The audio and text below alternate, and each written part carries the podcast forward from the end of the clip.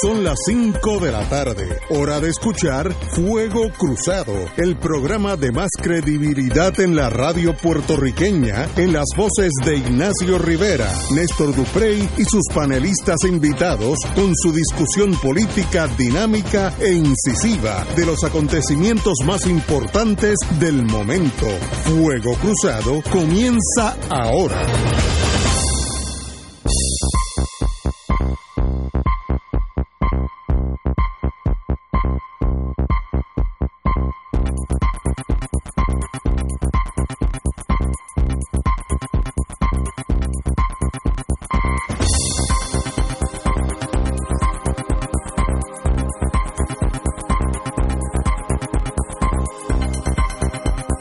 Muy buenas tardes, Boys and Girls de Fuego Cruzado. Estamos aquí, Romancing the Stone. Hoy entramos dos o tres minutos tarde y todo tiene una razón de ser. Hoy tenemos con nosotros a doña Wilda Rodríguez, lo mejor que ha salido de Ponce ever. Pero yo llegué temprano. Pero entonces no, nos volvimos a hablar con ella y hasta que vino el técnico dijo, ¿ustedes piensan dar un programa hoy? y nos buenas tenía tardes, embelesado con la Muy buenas política. tardes. Es que empecé el programa por allá. Sí, empezamos por allá, entre nosotros. Muy buenas tardes a todos. Privilegio tenerte aquí, Wilda. Gracias, gracias. Usted, veterana El de, privilegio siempre es mío. eh, eh, veterana de muchas contiendas ele- eh, electorales. Y vamos a empezar en un mundo que ya conoce. que ya conoce. Eh, anoche fue, no es una primaria, eso se llama un caucus. caucus, que es como un town meeting en New England, donde se reúne la gente. Town meeting. Ajá, Eh, sí, es lo que es, el equivalente. Se reúne todo el mundo y dice, pues yo quiero a Sanders, etcétera, etcétera.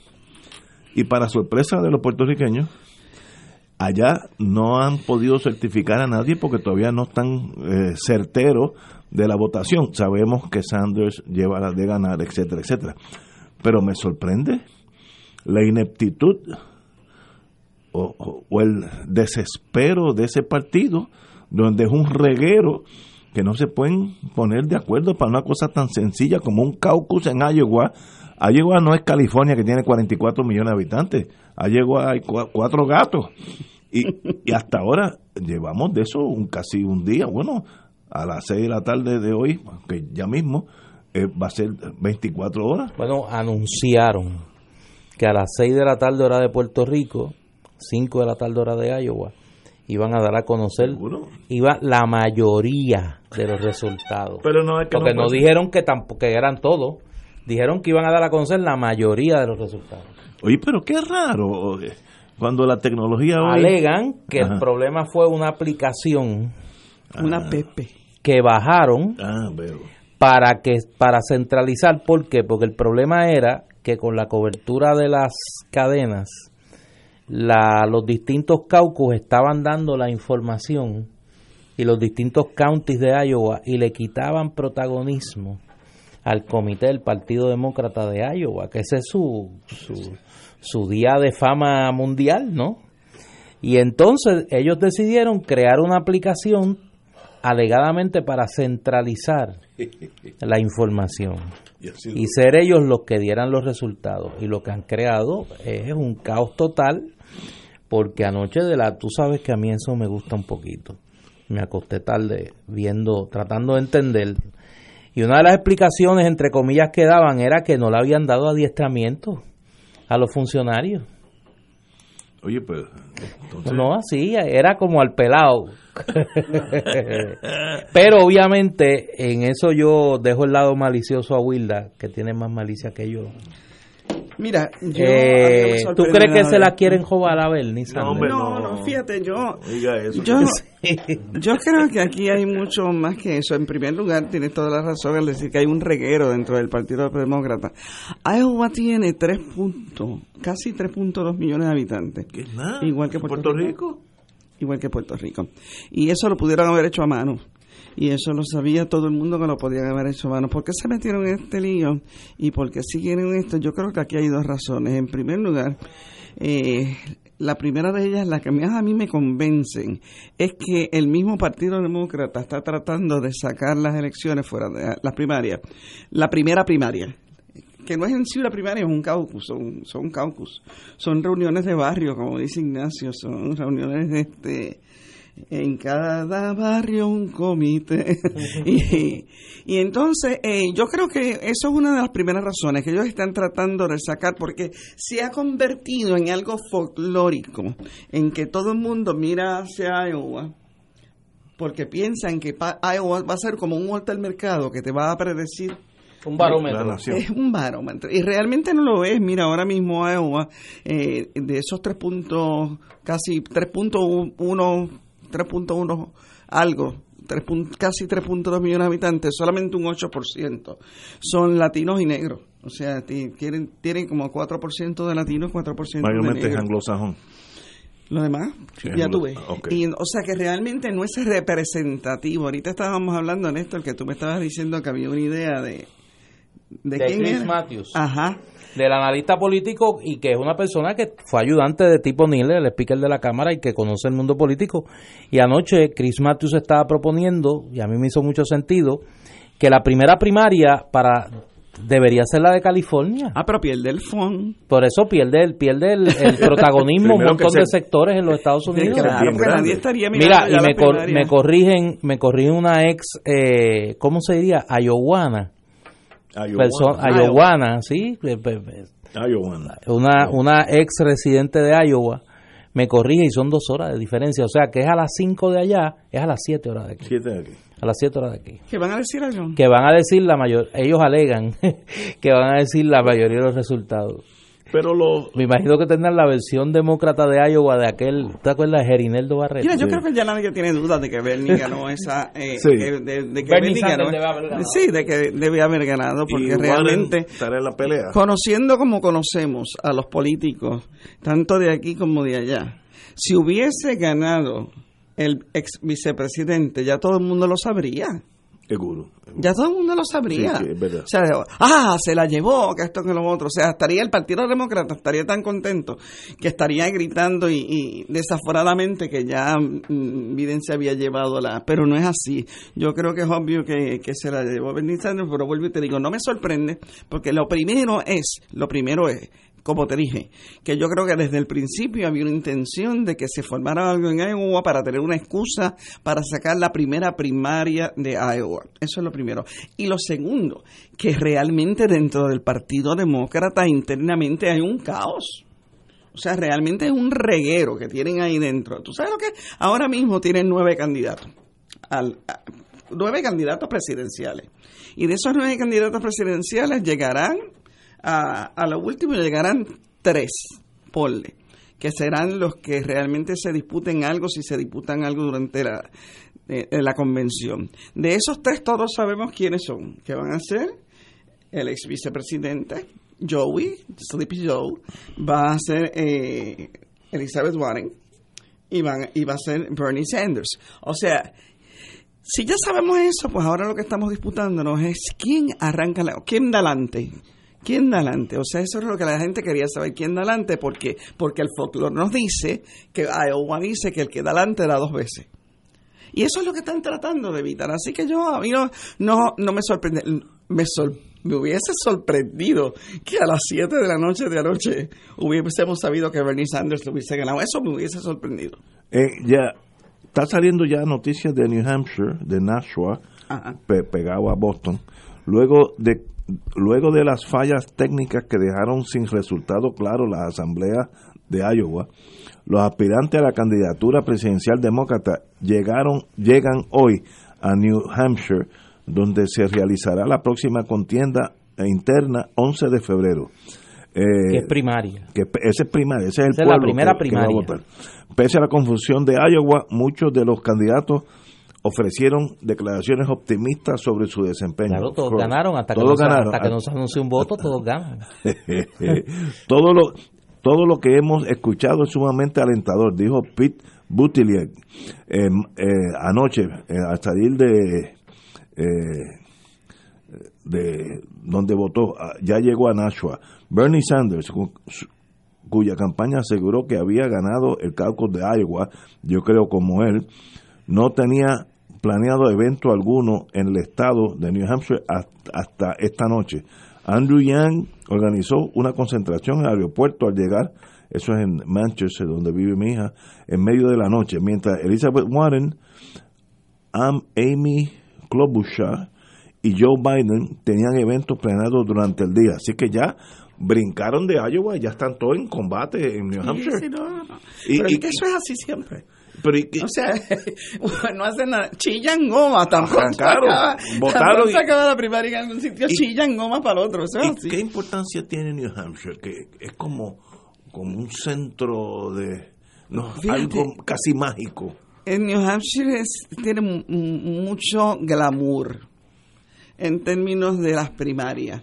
A la gente le gusta saber qué pasa en New Hampshire, porque en New Hampshire hay mucho hay mucha clase media alta, hay mucha gente muy influyente y entonces eso les hace tener un glamour que realmente no lo debiera tener, pero lo tiene porque tampoco dicta pauta, tampoco dicta pauta, pero pero es que todos todos los que Nevada es el próximo, creo. Nevada antes de del Super Tuesday. Del Super Tuesday. El, el antes del, del Super Tuesday, el, el martes grande este, antes de ese día, Ignacio, lo que pasa es que todo es como...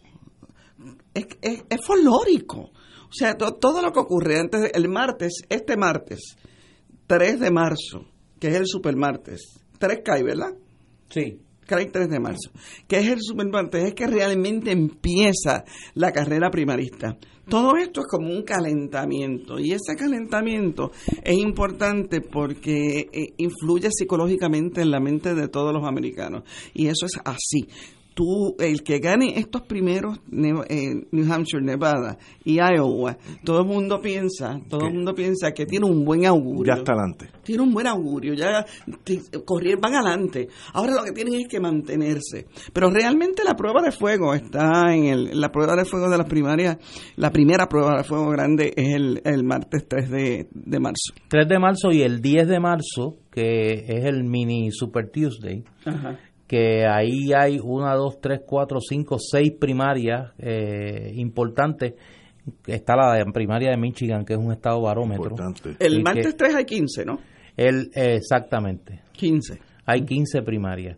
El calendario es Iowa ayer, el 11 la primaria en New Hampshire, el 22 el caucus de Nevada, que es caucus también, el 29 la primaria de Carolina del Sur, que es la primera primaria en el, en el sur de los Estados Unidos, y luego el, el Supermartes. Que para que tengan una idea, en el Supermartes el 3 de marzo se celebran la primaria de Alabama, el caucus de American Samoa, la primaria de Arkansas, la primaria de California, va a ser el supermartes. Es grande. La primaria, ahí para, son 415 delegados. Ese es el día. ese, es el día en que realmente empieza. Mira, entre, entre Texas y California, que son el supermartes, California tiene 415 delegados, Texas tiene 228 delegados y la más la, la próxima que le sigue en tamaño eh, Carolina del Norte que tiene 110 y Virginia tiene 99. O sea que en total ese día ese, día se eligen más de 600 delegados de los mil y pico que son los delegados demócratas. Casi la mitad. Casi la, más de la mitad. no, no, se elige más porque si, si nada más que 400 y pico los, tiene California, el martes se eligen, o sea, el martes nada más en 15 primarias se eligen casi mil. Exacto. La mitad de los, de lo, bueno, más, no, tres cuartos. Más, porque son 1.600 cuántos, wow. Néstor, este año. Eh, 1680 pues, eh, dos terceras partes se eligen ese supermartes. Dos terceras partes se eligen entre el, el, el supermartes y el minimartes.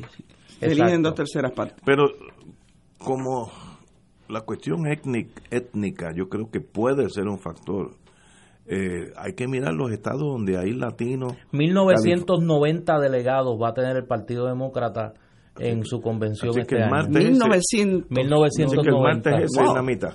Exacto. Eh, Son muchos. Yo diría que California. Una tercera parte de los delegados se eligen el supermartes. ¿Ves? Sí, una tercera wow. parte. yo montón. diría que California es el estado más representativo de los Estados Unidos actual hablando culturalmente, racialmente, Sí. incluye de todo. Allí hay de Allá hay de todo. todo, allá hay de todo. Y Yo creo que ese es el que hay que velar, pero Pues espera el 3 de marzo a ver qué pasa.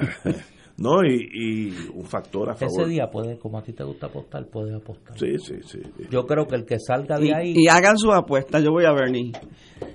Ay. Tú sabes que a mí este año se me ha hecho bien difícil leer el estado del, del electorado demócrata, porque en las encuestas, si yo fuera a dejarme llevar por las encuestas, las encuestas señalan que la prioridad de los electores demócratas es el electability, es quién le puede ganar, Ganar a a Trump. Trump. Pero lo que uno ve en la base demócrata es otra cosa. Es, es una inclinación a los candidatos progresistas, a Bernie Sanders y a Elizabeth Warren, y el fenómeno de Butler, que, que para mí es increíble. Como un alcalde de una ciudad que no es una ciudad representativa en términos de su composición étnica de lo que es el Partido Demócrata, eh, ha logrado eh, un alcalde que, que declaradamente homosexual, pero que a la vez es veterano de guerra, es héroe de guerra, eh, es un alcalde que tiene un récord muy conservador en cuanto al tema del crimen, pero a la vez muy liberal en el resto de los temas sociales. Es decir, es un, una personalidad interesante. Eh, yo voy a, a riesgo de lo que me digan eh, mis amigos y amigas. Yo creo que por que, que es cuando más cerca los demócratas han, han estado de una convención donde no haya un claro favorito por la composición de ese calendario primarista. Pero no sé, no sé. Sin embargo, yo veo eh, una inclinación. Tú sabes que yo le tengo mucha mucho resquemor a las encuestas. Yo creo que las encuestas pues te dicen lo que está ocurriendo en el momento, pero no no son no son un augurio de nada. Las encuestas son un instrumento de trabajo y yo creo que así es que se deben usar, pero no son un augurio de mucho. Yo lo que veo es eh, dos cosas. Uno, unas ganas de ganar por parte del sector más liberal del Partido Demócrata y ese sector liberal del Partido Demócrata está dividido ahora mismo entre, eh, pues claro, el alcalde gay, eh, Warren y Bernie Sanders. O sea, ellos, ellos tienen la mayor parte de ese electorado. Y, y entonces, lo otro que, que yo eh, estoy viendo, además de esas ganas de ganar, estoy viendo también un temor a que pase lo que ha pasado anteriormente, o sea, lo que les pasó a ellos con Hillary Clinton. O sea, fue una cosa que es bien difícil de recuperarse como partido de la derrota de Hillary Clinton como ellos quieren deben deben tener un claro ganador no deben ir con titubeos a la elección contra Donald Trump ni divididos ni con titubeos. Deben ir con un claro ganador y con un claro ganador que el Partido Demócrata esté detrás de ese claro ganador, si no se los tragan otra vez. Si no se los tragan otra vez. Así que yo creo que esas dos, que esas dos cosas van, va a influir muchísimo en lo que se dé y vamos a ver el martes. Ese martes, eh, para mí, esos dos martes, el, el martes y el mini martes, van a ser bien decisivos porque ahí hay unos cuantos estados que son estados que realmente dicen cuál es la composición y además de eso, a ver cómo se tiran los liberales a la calle. Porque eso también tiene que ver, que es lo mismo que está pasando aquí. Aquí nosotros estamos en, en un... Voy a entrar en Puerto Rico, fíjate. Sí, sí, Lo voy a decir. Aquí nosotros estamos, aquí nosotros estamos ahora mismo en, en un impasse electoral porque eh, a menos, a menos que haya una gran eh, inscripción masiva de nuevos electores, estamos destinados a lo mismo. Una pelea entre, entre dos partidos y entre el voto útil. A ver para dónde se va el voto útil. Ese voto útil puede que se vaya a los nuevos partidos, puede que anide un poco en el Partido Independentista este año, pero de todas maneras, si no hay una gran inscripción electoral, o sea, si la gente que ha, que ha dicho que, que le tiene tantas ganas al cambio, no se inscribe, No aquí no tenemos grandes cambios. Aquí no tenemos grandes cambios en términos, eh, van a ir los dos partidos principales, que yo lamento que sea así, o sea, yo esperaba que fuera uno más por lo menos, pero yo, yo lamento, pero no puedo decir que no es así, es así. Van a ir los dos partidos principales con su corazón del rollo y a ver cómo enganchan del otro partido. Pero la gente en Puerto Rico, la mayor parte de la gente que va en Puerto Rico las elecciones es igual que en los Estados Unidos, en primer lugar, que cada día son menos. Pero fíjate cómo en Estados Unidos va a votar una mitad de los de los de la gente mayor de 18 años, vamos a ponerlo porque no todos son electores, no todos están inscritos, igual que aquí. O sea, vota la mitad de la gente que tiene capacidad para votar y nadie dice que es abstención, nadie dice que es protesta contra el sistema. Eh, aquí nosotros tratamos de interpretar que la gente no va a votar porque es una protesta contra el sistema. Mira, no, es una apatía, es una desconfianza, es todo lo que tú quieras, menos protesta contra el sistema. Y yo, a menos, vuelvo y te digo, yo creo que aquí va a pasar con los liberales de Estados Unidos, va a pasar que si no se tiran a la calle a defender lo que están protestando en la calle, y en Puerto Rico, si los que están protestando no se inscriben para votar, estamos a lo mismo. Tenemos que ir a una pausa y regresamos con Wilda, Néstor e Ignacio y el Provost Marshall. Fuego Cruzado está contigo en todo Puerto Rico.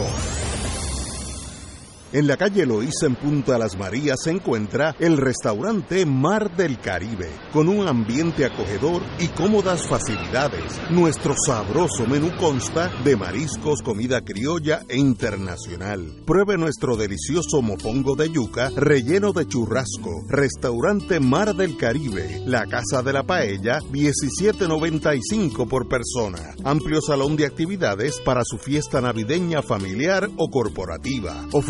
Vale parking gratis. Restaurante Mar del Caribe, calle Loíza, Punta Las Marías, 787-545-5025. Se acerca la temporada de pago de contribución sobre ingresos, el famoso Tax Season. En RJBB and Associates te asesoramos para que al crear tu cuenta IRA tengas la mejor IRA del mercado. Así obtendrás la deducción contributiva que te permite la ley con el instrumento financiero de mejor rendimiento del mercado con garantía de principal. No lo dejes para el 15 de abril. Llámanos para cita y orientación al 787-691-2899 o al 505 1891 proveyendo tranquilidad, transfiriendo tu riesgo. 787-691-2899 o 505-1891. Fuego Cruzado, con los maestros de la discusión política inteligente y acertada, te acompañan ahora cada noche en Oro 92.5 FM. Infórmate de los temas de importancia del país, escuchando al equipo que establece cátedra todos los días sobre el acontecer político en Puerto Rico. Escucha la retransmisión de Fuego Cruzado con Ignacio Rivera, Néstor Duprey y sus panelistas invitados con su discusión política dinámica e incisiva, encendiendo el debate con sus diferentes puntos de vista. La clase comienza a las 10 de la noche en retransmisión diferida de lunes a viernes por Oro 92.5 FM. AESA, la pequeña gigante, te invita a sintonizar su espacio radial AESA Informa todos los jueves a las 4 y 30 pm. Se estará ofreciendo información relevante a los pensionados y jubilados de Puerto Rico. Te esperamos AESA Imparable, auspiciado por MMM Alianza. Dale una vuelta al mundo los viernes a las 2 de la tarde y repasa las noticias y acontecimientos más relevantes en la compañía de Reinaldo Rollo, el ingeniero Jorge A. García, los sucesos que trascienden límites territoriales y sus protagonistas son objeto de discusión y análisis de nuestro panel. Para ampliar la perspectiva noticiosa de nuestra audiencia, emprende una vuelta al mundo. Cada viernes, comenzando a las 2 de la tarde por...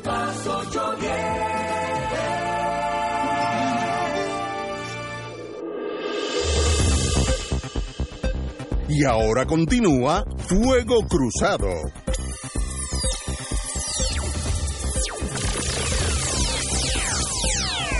Amigos y amigas, estábamos hablando de Iowa. y yo brinqué. Y, y, y, aterrizamos, un desvío a Puerto Rico. aterrizamos allá en Mercedita, en el aeropuerto de momento, y vamos a, ya que estamos aquí, vamos a quedarnos aquí. Eh, ¿Cómo, su señoría, Wilda, cómo tú ves el panorama eleccionario a ley de 10 meses?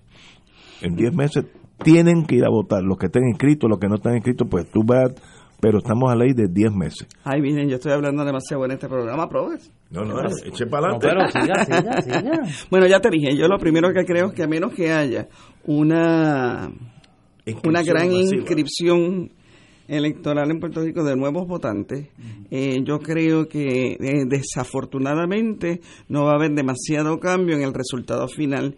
Demasiado cambio, cambios van a haber. Cambios yo creo que definitivamente van a haber. Yo creo que uno de los problemas más grandes que nosotros tenemos en este país, y creo que Néstor debe estar de acuerdo conmigo en esto, es que por más cambios que hagamos y nuevos, y nuevos partidos y nuevos movimientos, si no le enseñamos a la gente a votar. Mm.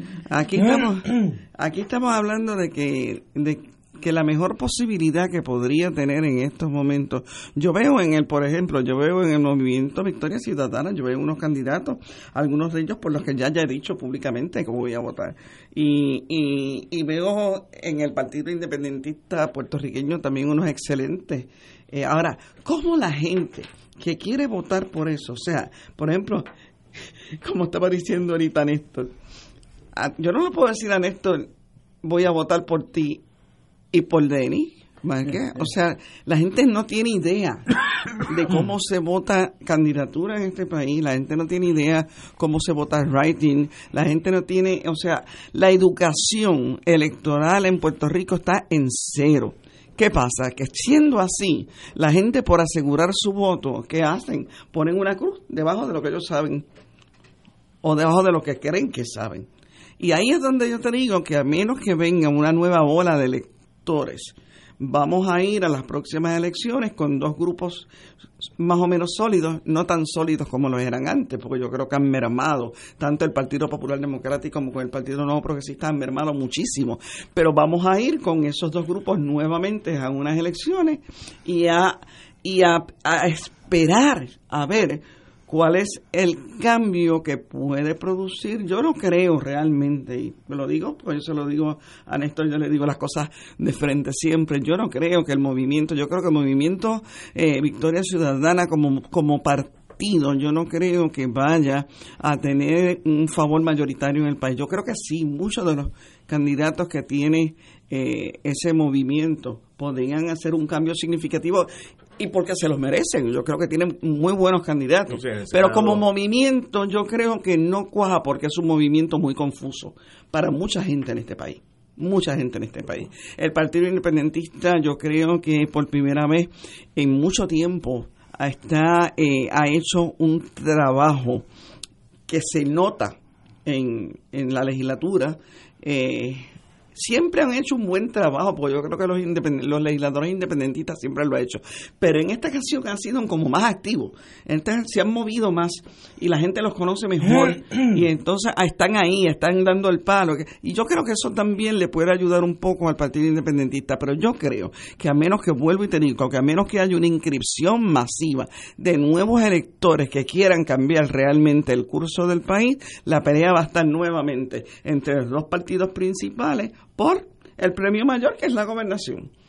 El premio mayor que es la gobernación. Y ahí, pues, eh, entonces, si quieres, seguimos por ahí el análisis de qué yo creo que va a pasar en cada uno de esos partidos.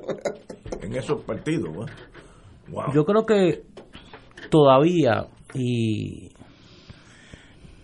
y, quiero ser cuidadoso en el análisis, porque obviamente uno no está totalmente eh, desprendido de, su propia realidad.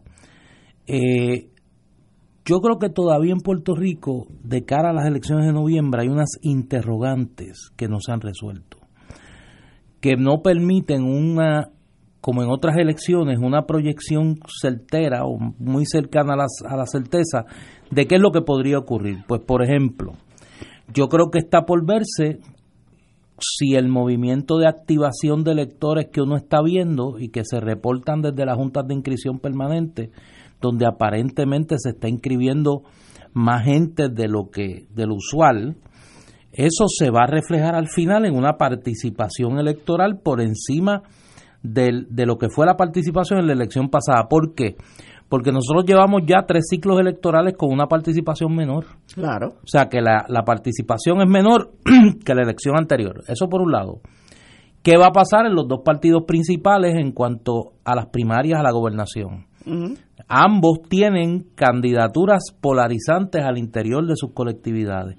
La candidatura de Pierluisi de Wanda Vázquez, el más reciente incidente es el que se da a conocer hoy, de la grabación de, de Wanda Vázquez a Wanda Vázquez en una reunión donde alegadamente está cuestionando a los legisladores del PNP que, que, son los que la atacan y que haya nadie la ataca fuera del PNP, que los ataques que recibe son del PNP. Y la situación interna del Partido Popular, hoy esta mañana el, el querido amigo y colega en el análisis Luis Pavón Roca daba a conocer una encuesta del Partido Popular, una encuesta interna de la campaña de Charlie Delgado, que coloca eh, la carrera entre tres más cerrada de lo que uno pensaba.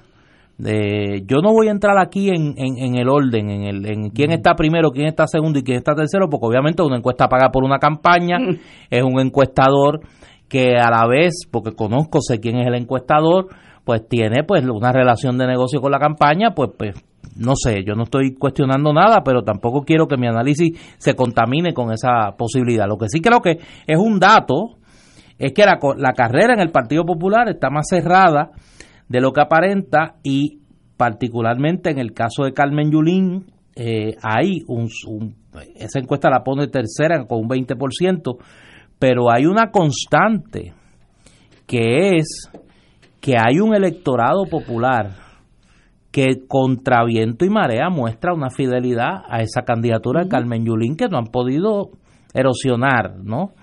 Eh, yo creo que obviamente, y ahora pues voy a tratar de ver las cosas desde el helicóptero del análisis político, ¿no? Poco por encima de, del ras de tierra. Victoria Ciudadana es un experimento político eh, que no responde a lo que han sido los patrones tradicionales de organización político-electoral en Puerto Rico. Tiene unas figuras que tienen un atractivo electoral particular y es un experimento en cuanto a la posibilidad de que un, un, frente amplio, una coalición al interior organizada dentro de como partido político, como movimiento electoral, con personas que tienen una visión distinta en cuanto al tema de hacia dónde debe ir la relación entre Puerto Rico y Estados Unidos y que se ubican más o menos a la izquierda del centro político en Puerto Rico pueda tener éxito. Tienes un elemento que no, no todos están a la izquierda. Por eso, pero por eso ya es más o menos a la izquierda del centro, más o menos tienes un elemento que no lo hemos traído aquí, que es el tema del movimiento dignidad. Eh, y cuánto el movimiento dignidad le va a lograr quitar al PNP y al Partido Popular. También, claro. Porque tiene figuras que apelan a ambas colectividades y tiene una base electoral, uno pensaría que es en, en precintos y municipios con una alta concentración de iglesias evangélicas, de, donde hay una presencia fundamentalista importante, que son los que produjeron las firmas que le dan la inscripción al proyecto Dignidad. Dignidad no andaba recogiendo firmas por ahí de una manera visible como Victoria Ciudadana. La, recogieron cercana a esas comunidades. Recogieron como el diezmo. Exacto. y es un fenómeno que tenemos que ver. Por eso digo, hay muchas interrogantes sin resolver. Yo creo que después de las primarias de los partidos principales uno va a tener una idea mejor. Y creo que para ya para septiembre, octubre, en la medida que veamos y no, que no se me quede, oiga, el tema del PIB.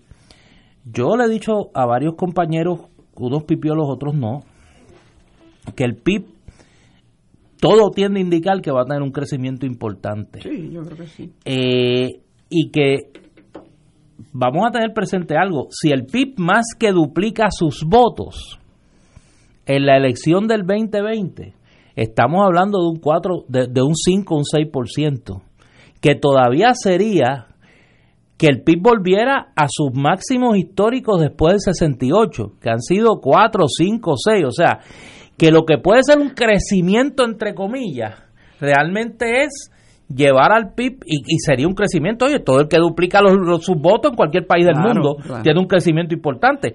Pero aquí hay que colocarlo en proporción. Por eso digo, yo creo que todavía las cosas están muy difusas, eh, pero... Bueno, eh, Néstor, tú dices que están difusas porque lo estás diciendo desde el punto de vista de una persona que está en un movimiento político que tiene una que tiene un, deseo un deseo muy loable de que se, de, que esos movimientos políticos eh, nuevos tengan algo eh, eh, tengan algo que decir en definitiva en la elección que viene. Pero lo cierto es que lo que tú estás diciendo es lo mismo que yo estoy diciendo, es que los dos partidos principales, que siguen siendo los dos partidos principales, van a ir muy mermados. Sí. Muy mermados, a la, tanto por, el, por Victoria Ciudadana, tanto por el PIB y como por, por, dignidad, esos dos partidos, los dos van a sufrir una merma tremenda, pero aún llevan su corazón del rollo a las elecciones y no solamente llevan su corazón del rollo a las elecciones, aún podemos decir que nosotros no sabremos en cómo va a quedar configurada, por ejemplo, la legislatura. Pero yo no tengo ninguna duda en decir que la posición de gobernador y comisionado residente va a caer en uno de esos dos partidos. Y podría ser diferente, sí. Déjame, aclarar una cosa, porque en eso yo soy bien celoso y, y con el cariño de Wilda. En este micrófono yo soy analista. Eh, y soy analista político e intento brindarle a los que nos escuchan la visión de lo que creo desde el análisis político, que es la proyección de los eventos cada día. En este momento yo como científico político no puedo ni no puedo afirmar que los partidos principales van a llegar con su corazón del rollo intacto. ¿Por qué? Ah, no, no van a llegar. Por eso yo no sé cómo van a llegar. No van a llegar si esos, otros tres movimientos le van a llevar un montón de Por eso yo creo que aquí vamos a, digo, porque lo, lo, olímpico sería que yo dijera aquí, Victoria Ciudadana va a ganar las elecciones del 2020. Yo creo que eso sería una irresponsabilidad de mi parte en este momento. Yo sí creo que nosotros vamos camino a una elección que va a romper con lo que ha sido el ciclo electoral de Puerto Rico desde 1968, donde ya nosotros tuvimos un gobernador que fue electo con apenas el 42% de los votos. Mi contención es que el, gobernador que resulte, o la gobernadora, que resulte vencedor en el 2020 va a vencer con menos del 40% de los votos. Ah, no, yo estoy completo. ¿Cuánto menos? No, no, no, en yo eso no estamos sé. totalmente de acuerdo. ¿Cuánto menos? Yo no sé. En eso estamos totalmente de acuerdo. podríamos darnos... Ese es el problema que nosotros tenemos que no tengamos segunda ronda. podríamos darnos con los dos principales partidos, entre comillas, o uno de los dos, bajando del 35%. ¿Por qué? Recordemos que el Partido Popular en las elecciones del 2016 obtuvo un 39% de los votos. Si el Partido Popular desciende sus votos en un, en un escenario donde vote más gente que en el 2016 sacaría menos por ciento los votos. Sí, no, déjame decir que ya yo le he dicho, yo le he dicho públicamente que yo creo que el próximo gobernador puede ganar con una tercera parte de la Por eso, y estaríamos hablando de un partido de oposición que tendría, tendría los, bajos, los bajos históricos del Partido Estadista Republicano, pero sin una mayoría al lado de 50 a 60% como era la del Partido Popular. Mira, en Puerto Rico hay un factor, antes de ir a la pausa, hay un factor que es nuevo. Eh, yo cuando crecía con el Provost Marshall, y tal vez tú, Wilma. Pero el Provost Marshall y yo tenemos las mismas experiencias. No, no, tú, no estabas, tus padres no se conocían, así que olvídate tú de los peces Ahora, había un Puerto Rico alegre porque tú palpabas el progreso. Los ingenieros civiles, me acuerdo, casi antes de graduarse ya estaban empleados en las construcciones de tantos edificios, urbanizaciones, eh, los ingenieros eh, eh, eléctricos, etcétera, etcétera había esperanza. Yo me acuerdo cuando yo me gradué de Derecho, yo tuve cuatro ofertas de trabajo. Eh, era un país alegre, confiado del futuro. Eh, hoy, y la experiencia de hoy mía es de hoy, yo estuve en Sesco, en Carolina, con lo cual no tengo ninguna queja. Yo fui allí como ciudadano y me atendieron muy bien y salí con lo que quería. Así que no. Ahora, allá habían 400, 500 personas esperando. En inglés se dice anger. Hay un enojo, una tensión, y no tiene que ver con sesco.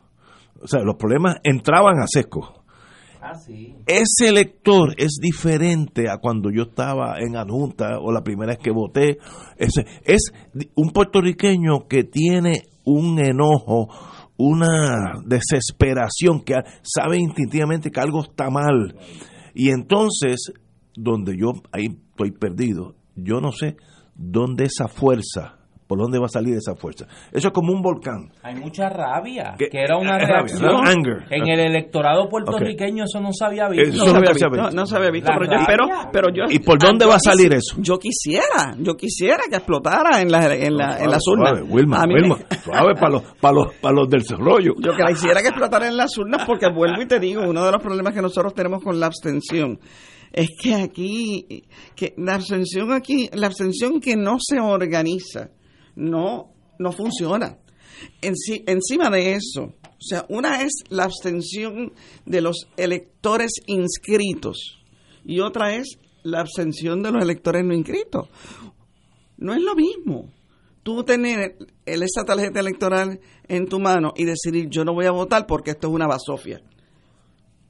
O sencillamente no inscribirte, porque No la, la abstención del ciudadano que no está inscrito es una abstención de un ciudadano que quizás tiene apatía, que no le interesa, o, es ignorante, o por otras razones. La abstención de una persona que se inscribe para votar y después no vota, esa sí se puede contar.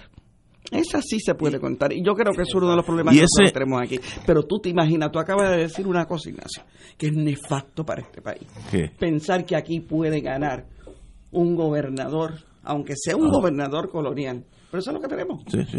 Un gobernador colonial con una tercera parte. Sí, yo lo veo. voto Yo lo veo muy posible. Y nosotros Porque- conformarnos con eso. Yo creo que eso es lo que va a pasar. Caray. Una de las ¿Verdad que tesis sí? Yo creo que eso es lo dentro, que va a pasar. dentro del Partido Nuevo, y yo no soy experto en ningún sitio, pero dentro, de- dentro del Partido Nuevo están convencidos que el core, el centro del partido es tan grande que lo puede llevar a una a una victoria, aunque sea la más baja en, en, el- en la historia de Puerto Rico, pero están convencidos. O sea, el- tenemos, como me dijo hace unos días alguien en, en Génesis, buen estadista, me dice, tenemos más soldados que el enemigo.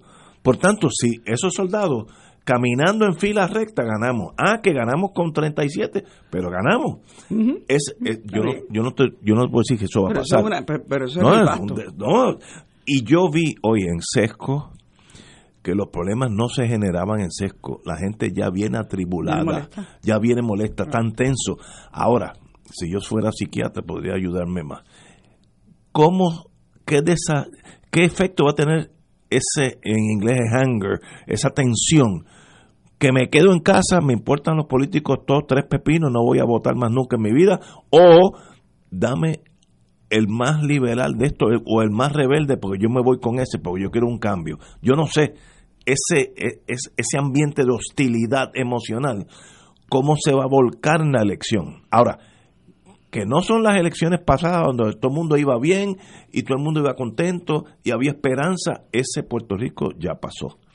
Y tener que decirle adiós a sus hijos y a, y a los nietos eh, es doloroso y hay gente que lo ha hecho porque no hay otra opción. Es, esa persona es la misma de antes, de hace 30 años, donde Puerto Rico venían de, de Nueva York los, los New Yorkers porque tenían empleo aquí. El- eso ha cambiado, el panorama social, socioeconómico ha cambiado, pero yo no puedo identificar what does that mean. Bueno, tienen que ¿Cómo esperar, explota eso? Pero vas a tener que esperar, y ese es mi planteamiento. Vamos a tener que esperar a que algunas cosas que no están claras todavía, para no, no confundir el deseo con la realidad. Exacto, eso es Hay que esperar, no, claro, hay que esperar cosas que aún todavía están por resolverse. Porque, por ejemplo, uno tendería a pensar, aquí nadie, mira, nadie en su sano juicio hubiese dicho en, el, en, en las navidades del 2016-17, empezando Ricardo Rosselló, que ya había dado todas las señales de lo que ocurrió después, el que dijera en una fiesta de reyes, no sea Ricky Rosselló ya tú verás, que va a llegar un momento que la gente se va a tirar a la calle y lo va a sacar. Eso era imposible. Mira, lo internaban por loco. Sí, sí. Lo internaban por loco. Fíjate, no lo mucha gente, pero fíjate, mucha gente dijo Ricky Rosselló no, No termina el término. Sí, sí, pero una cosa es que no termine el término. No que lo sacaran. Que lo sacaran. eso es verdad. Por eso, eso, es verdad. y yo creo que aquí, se, acostumbrados a que no pase nada, nosotros nos da trabajo leer cuando la gente está dando, y a mí me pasó con el fenómeno del Lugaro, lo hablamos tú y yo, Wilma.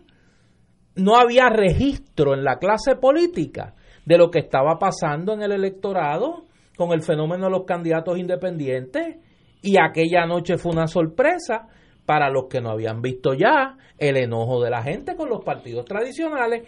Eso puede pasar Eso, ahora. Bueno, Lúgaro Sí, y, y Eso puede pasar ahora. Es- claro que puede pasar, es claro puede principio pasar, de- pero pues fíjate, es que es que también eh, tienes que ir a una pausa. Vamos a ¿verdad, una pausa y regresamos with Crossfire. Fuego Cruzado está contigo en todo Puerto Rico. Ya estamos celebrando San Valentín en el restaurante y marisquería Reina del Mar. Ven y disfruta del festival de pescado, filete de chillo, cartucho, bacalao, merluza, dorado, rodaballo, blaquiva o un delicioso chillo relleno en salsa de champán, además del festival de langosta preparada a su gusto. Para los amantes del carrucho, una rica ensalada de carrucho fresco, variedad en carnes exóticas y en nuestro menú diario, serenata de bacalao y cabrito guisado deshuesado. Restaurante y marisquería Reina del Mar. Ambiente elegante con atenciones de primera. El día de San Valentín en horario extendido hasta las 11 de la noche. Recuerda llamar para reservar al 754-9933. Localizado frente al Centro Judicial y Estación Piñero del Tren en Atorrey, 754-9933. Contamos con Ballet Parking.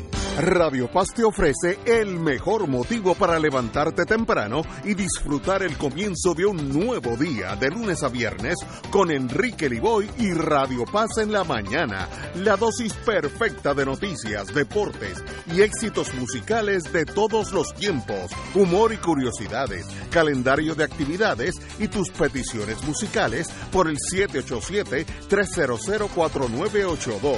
Conéctate con el 810 AM de lunes a viernes con Enrique Y Radio Paz en la mañana. Recientemente se dio a conocer el mensaje del Papa Francisco referente a la Jornada Mundial de las Comunicaciones Sociales a llevarse a cabo el próximo 24 de mayo, solemnidad de la Ascensión del Señor. El Santo Padre reflexionó sobre la narración e importancia de las historias en la vida de los hombres, destacando que la jornada se desarrollará bajo el tema para que puedas contar y grabar en la memoria. La vida se hace historia. Como destacó su santidad, necesitamos respirar la verdad de las buenas historias, historias que construyan, no que destruyan. Caminemos con paso firme hacia el éxito de esta jornada el 24 de mayo.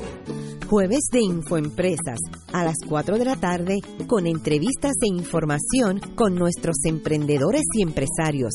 No te lo puedes perder. Jueves a las 4 de la tarde por aquí, por Radio Paz 810 AM y Radio Paz 810.com. Los espero. A mí me gusta mi pueblo, a mí me gusta mi gente,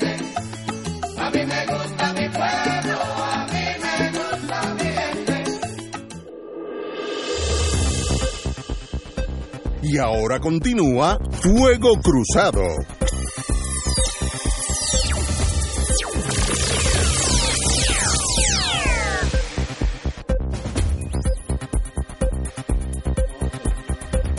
Regresamos, Boys and Girls de Fuego Cruzado. Eh, Doña Wilda, ¿cómo tú ves el escenario político casi inmediato? Tenemos unas primarias en junio, que es mañana por la mañana, y tenemos unas elecciones en 10 meses, que es en una semana, más- en tiempo eh, Mira, de la- ¿Cómo tú ves el escenario actual? Déjame partir de lo que le estaba diciendo a. Néstor cuando, cuando cerramos la, otro, la otra sección del programa. Yo arriesgo mis comentarios desde la experiencia y desde lo que conozco. Yo no puedo saber lo que va a ocurrir en septiembre en Puerto Rico, sabe Dios lo que ocurre en septiembre en Puerto Rico. Lo que sí te puedo decir es lo que yo veo desde lo que yo veo ahora. Lo hice en las elecciones pasadas, en las anteriores, en las anteriores y en las anteriores. Y si nunca he tenido miedo de decir lo que pienso, aunque pierda.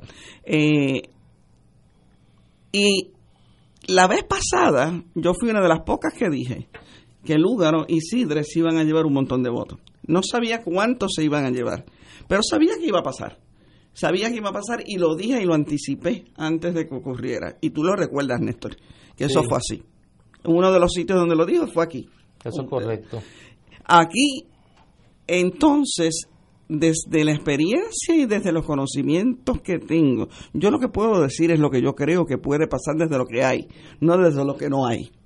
Y desde lo que hay, yo te puedo decir que dentro del Partido Popular Democrático, a medida que se acerquen las primarias, los populares que quedan ahí y que son los que van a ir a la primaria, Y son un montón. ¿no? ese corazón del rollo va a pensar quién es elegible en noviembre. ¿Quién puede darles la pelea? ¿Quién es mejor caballo? Entonces, eh, hay mucha gente que parte de la premisa de que los populares se van a preguntar, van a decir que Yulín no, nos va, no va a ganar. Yulín no puede ganar.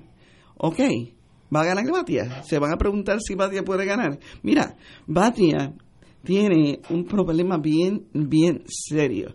Y es que todo el mundo sabe que Batia va a unas elecciones generales con el voto de los maestros en contra, con el voto del movimiento obrero en contra, va con el voto femenino en contra y va con el voto eh, de los de los de, todos los liberales del Partido Popular en contra.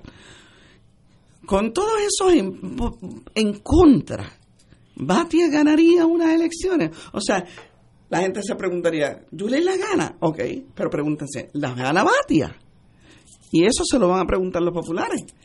Y se van a preguntar también, ¿las gana un Charlie Delgado? Mira, Charlie Delgado, con, con todo y lo simpático que les puede hacer a los populares, a un sector de los populares, la realidad es que no ha trascendido, su figura electoral no ha trascendido a nivel nacional De, de Isabela, todavía está en Isabela. no ha trascendido, todavía siendo un, sigue siendo un gran candidato a alcalde.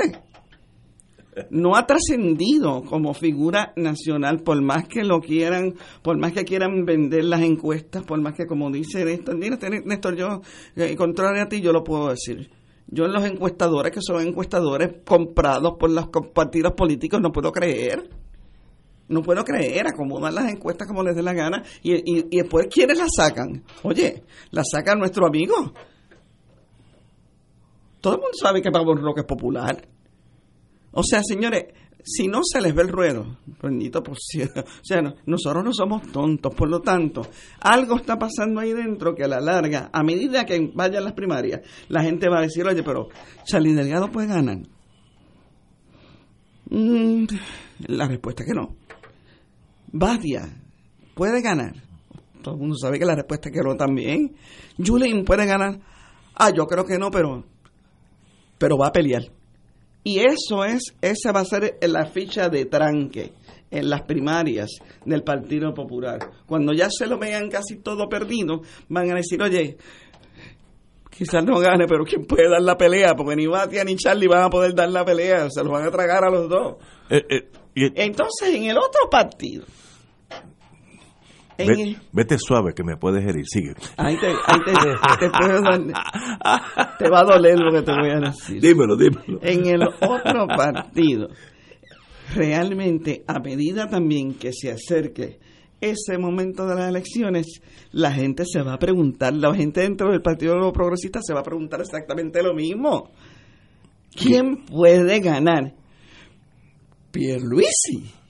Pierluisi sobre Wanda, sobre la gobernadora, perdón, para usar los, los rangos. Pierluisi, yo creo que en el PNP es un... No, no, no, va- espérate lo que te estoy diciendo. En primaria va a ganar. O, a- ahí es donde voy, Ignacio, que a medida que se acerquen las primarias, el corazón del rollo de cada uno de los partidos Vale. no se va a preguntar quién puede ganar las primarias. Nosotros sabemos quién puede ganar las primarias. O sea, si a mí tú me preguntabas ahora quién puede ganar la primaria más fácilmente dentro del Partido Po- Popular Democrático, yo, yo creo que la persona que tiene más trayectoria para ganar una primaria dentro del Partido Popular Democrático con los populares del corazón del rollo es Batia.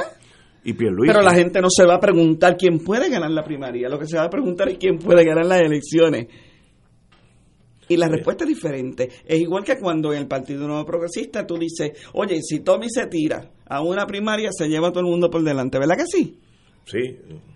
Sí. Pero Tommy gana unas elecciones. Tengo mis dudas, pero. no, no, no, no, pero te voy a decir por qué.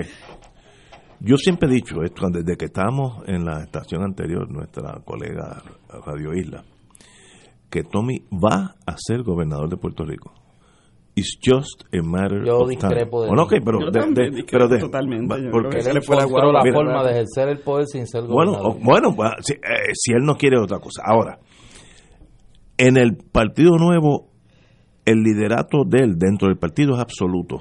Tiene una imagen de caudillo. Puerto Rico le gustan los caudillos, pensando por mí. Gente que tome decisiones buenas o malas, que lo tiene Carmen Yulín en el Partido Popular. Me- por eso me atrae Carmen Yulín, porque también toma decisiones. Es inteligente y es joven. Él puede esperar a que sencillamente le caiga el, mando- el mango en la falda. Y como el partido, como me han dicho, tiene más soldaditos que los otros, pues sencillamente, si van a votar los estadistas, ganamos. Por Ah. eso el plebiscito. Bueno, seguro. Para llevar los estadistas a Obvio, votar. A los obvio. estadistas Ahí, votar. ahí tú, como decía Pero yo Benny, insisto- ese es el, el, paño, el paño El colorado paño para el colorado. toro. Yo insisto en lo que te estoy diciendo. Yo creo que a medida que se acerquen esas primarias, tanto los populares como los nuevos progresistas, tantos, cada uno en su espacio, va a pensar más quién puede dar la pelea en- en, en noviembre que quién puede ganar la primaria. Yo creo- Yo creo que saben quién puede ganar la primaria, saben a quién le darían su voto en primaria, pero saben también que el candidato que les darían su voto en primaria quizás no sea el mejor candidato para ir a una elección en noviembre y ahí es donde se van a poner los huevos a peseta porque la gente va a decir yo votaría por fulano que es el candidato que yo quisiera que ganara y el candidato que se lo merece dentro de mi partido porque este hombre que este otro. Pero óyeme yo creo que ese candidato pues me lo van a derrotar cuando Ahora. vaya cuando vaya al ruedo grande me lo van a derrotar. Así que pongo a este que dé la pelea. Yo, yo, por lo menos. Y yo creo que en ese sentido en ese sentido Wanda le va a llevar la primaria a Pierluisi y en ese sentido Yulín le va a llevar la primaria a Batia. He dicho No, no, muy bien, estamos de- discrepamos en los dos casos. Yo creo que Pierluisi está para mí ahora como uno tiene emociones, mientras más emociones menos cerebro hay. Eh, para mí Pierluisi ya es el candidato a la a la, a, a- a la gobernación. Gane o pierda, pero ya es candidato. La primaria para él si él mueve que el PNP vaya, va a ser el candidato. Ahora, tengo lo mismo, yo no creo que... que- pero espérate tú no me Ajá. acabas de decir que Tomás Rivera Schatz es el no, no, indiscutible no, no, de no, partido en este momento no. Pero down the road, él va a ser gobernador de no, no, Rico. y si Tomás Rivera Schatz está con Wanda No sé, eso no, no. y si Tomás Rivera Schatz que ha ha aprobado estar detrás de la candidatura de Wanda No, no, y es un líder, de eso, de eso no hay duda. Pero Wanda tiene que pararse por, por sus propios pies y estamos negociando. eh, eh, el, el próximo gobernador, gobernador o gobernadora de Puerto Rico tiene que vivir más en Washington que aquí, porque los problemas de nosotros no se solucionan tomándose fotografías aquí, yendo a reuniones, no, en Washington. En eso, Pierluisi y Batia son Oye, excelentes, Ignacio, porque Ignacio, los dos vivieron allá. es son- utopía es utopía tuya no, no, no, no, no. Ven acá, te voy a hacer a te- fíjate la próxima No, pregunta Estoy dispuesto a que me le des un descuento a las emociones. No, no, te voy a decir algo que tú dijiste sobre Alejandro García Padilla. En este mismo programa, en las elecciones pasadas, antes de que él fuera el candidato final, tú dijiste, Alejandro, en las elecciones anteriores, 2012. 2012, Wow. tú dijiste en este programa, porque yo te escuché, las mismas palabras que estás diciendo sobre Wanda. Alejandro García Padilla se tiene que parar sobre sus pies. Ah, Tú la bueno, dijiste. sí, sí, sí, la dijiste. sí, sí. ¿Verdad? Oye, Soy amigo de él, por eso lo dije, porque soy emocionalmente, soy su amigo. Oye, fue hasta gobernador y nunca se paró sobre sus pies. Señores, tenemos que ir a una pausa, amigos. Oye, qué bueno que estás aquí, Wilda. Vamos a una pausa. Fuego Cruzado está contigo en todo Puerto Rico.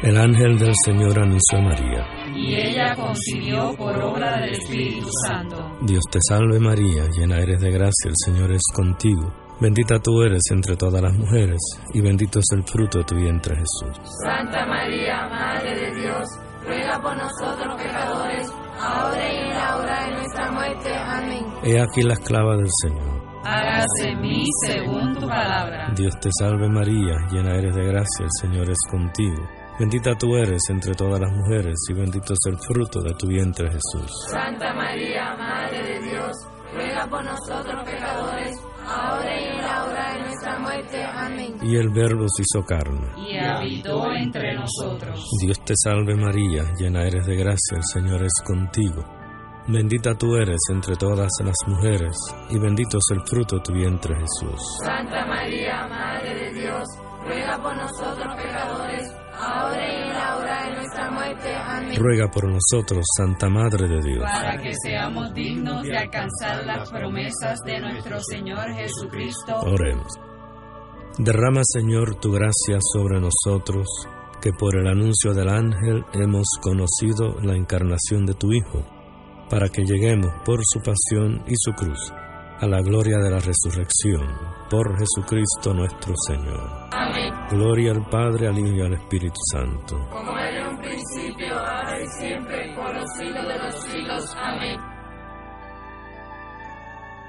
Ser rotario es dar de sí, con amplitud, sin anhelo de recompensa del cielo, antes de pensar en sí. Mensaje del Club Rotario de Río Piedras. Aquí la llama se enciende cada tarde a las 5 porque escuchas Radio Paz 810 AM, WKBM San Juan y retransmite en diferido WOROFM Corozal San Juan, la Casa de Fuego Cruzado, el programa de más credibilidad en la radio puertorriqueña.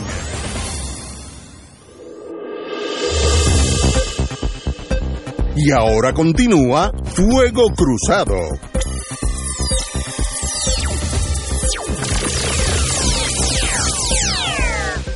Regresamos, Boys and Girls de Puerto, de Puerto Rico, Boys and Girls de todo eh, Puerto Rico y el Caribe. Es que estamos trayendo. Te. No, Wilma me pone Wilda. Entonces, entonces no, no, Tú no. te puedo- tienes que organizar. No. A Wilma Reverón cuando está aquí le dice Wilda. Sí. Y entonces Wilda Rodríguez que está aquí Sí, hoy sí. le dice Wilma. Sí, pero eh, Wilda me, me- Es que cuando te dicen Wil- que Pierluisi va a perder, Sí, te, me, me da te- cosa. Sí, sí, sí, Sí, me da eso cosa. es. te desconchuflan los circuitos. Pero ven acá, tenemos noticias de Iowa. de Iowa. Eh, Sorprendentes. Bueno, no, sorprendentes para algunos. Eh, Para Néstor no, Néstor no, no, no, no. Para mí sí. Con el 62% de los precintos reportados en Iowa, eh, Pete Buttigieg está en la delantera con el 26.9% de los votos, 27%. Bernie Sanders tiene el 25.1% de los votos. Empate. El, Elizabeth Warren, no, empate no. Sí, pero casi empate. No, no, no, empate no. Ok, muy Ni bien. casi empate. Es 27 a 25, dos Muy puntos de ventaja. Con dos puntos. Exacto. dos puntos dos puntos. Oye. Elizabeth Warren tiene 18.3% de los votos y un Joe bajón. Biden cuarto con 15.6% de los votos. Está- Y yo creo que esa es la noticia. Yo creo que, que el, ahí es el- donde tú que tienes el la noticia. establishment demócrata ha querido proyectar como el frontrunner en esta carrera eh, este cuarto en el caucus de Iowa. A días de la primaria de New Hampshire, donde no creo que salga mejor de lo que está aquí. Tú ya sabemos que Buttigieg, eh, a la larga eh, no no va a llegar hacer, o sea, El candidato. ahora es que empieza, ahora es que empieza la, la pelota dura, como diríamos, ahora es que empieza este, y yo creo que no va a llegar a ser candidato, pero es impresionante que haya logrado Sí, sí. sobrepasar a Sanders. Pero aquí realmente donde está la noticia es en esos tres segundos números, 25, 18 y 16. O sea que el candidato que es el candidato del establishment demócrata esté a nueve puntos. O sea, Ignacio, Sí, sí, dos sí. puntos son dos cabezas. A dos cabezas de ventaja está el, candidato. Pero el que el candidato del establishment Sí, sí, sí. esté a nueve cabezas Eso es una, eso es una gran noticia. Es una gran sorpresa. es una gran sorpresa. Y Warren eh, también a mí me parece que debe, no sé, a Warren se debería ya unir a Sanders una vez y dejar esto este revolú atrás. Pero realmente, o sea, ahí es donde está el, ahí es donde está la noticia. Nueve puntos. Nueve Oye, fíjate, puntos. lo interesante es, tú sabes que Iowa tiene este sistema de caucus, que es una especie de segunda vuelta, que es que la gente Sí, vota sí. la primera vez. La primera. Y entonces Y eliminan unos cuantos. Y eliminan unos cuantos y tú votas la segunda vez. En la preferencia inicial, Bernie Sanders obtuvo el 24% de los votos. Eh, Pete Buttigieg obtuvo 21% de los votos. Elizabeth Warren obtuvo el 19% de los votos. Y Joe Biden obtuvo el 15% de los votos. Biden está muerto en vida. Con el- en ese es el- electorado, que es un electorado sí, más conservador, liberal. anglosajón, Exacto. conservador. Entonces, eh, pero porque eso como que no compagina. Néstor. Repite a ver. En, el, en la preferencia inicial, Ajá. déjame, déjame, espérate que ya. En la preferencia inicial, con el 95% de los votos reportados ahí, ajá. Bernie Sanders obtuvo el 24% de esos votos. O sea, obtuvo ahora dos más, 2% más. Exacto.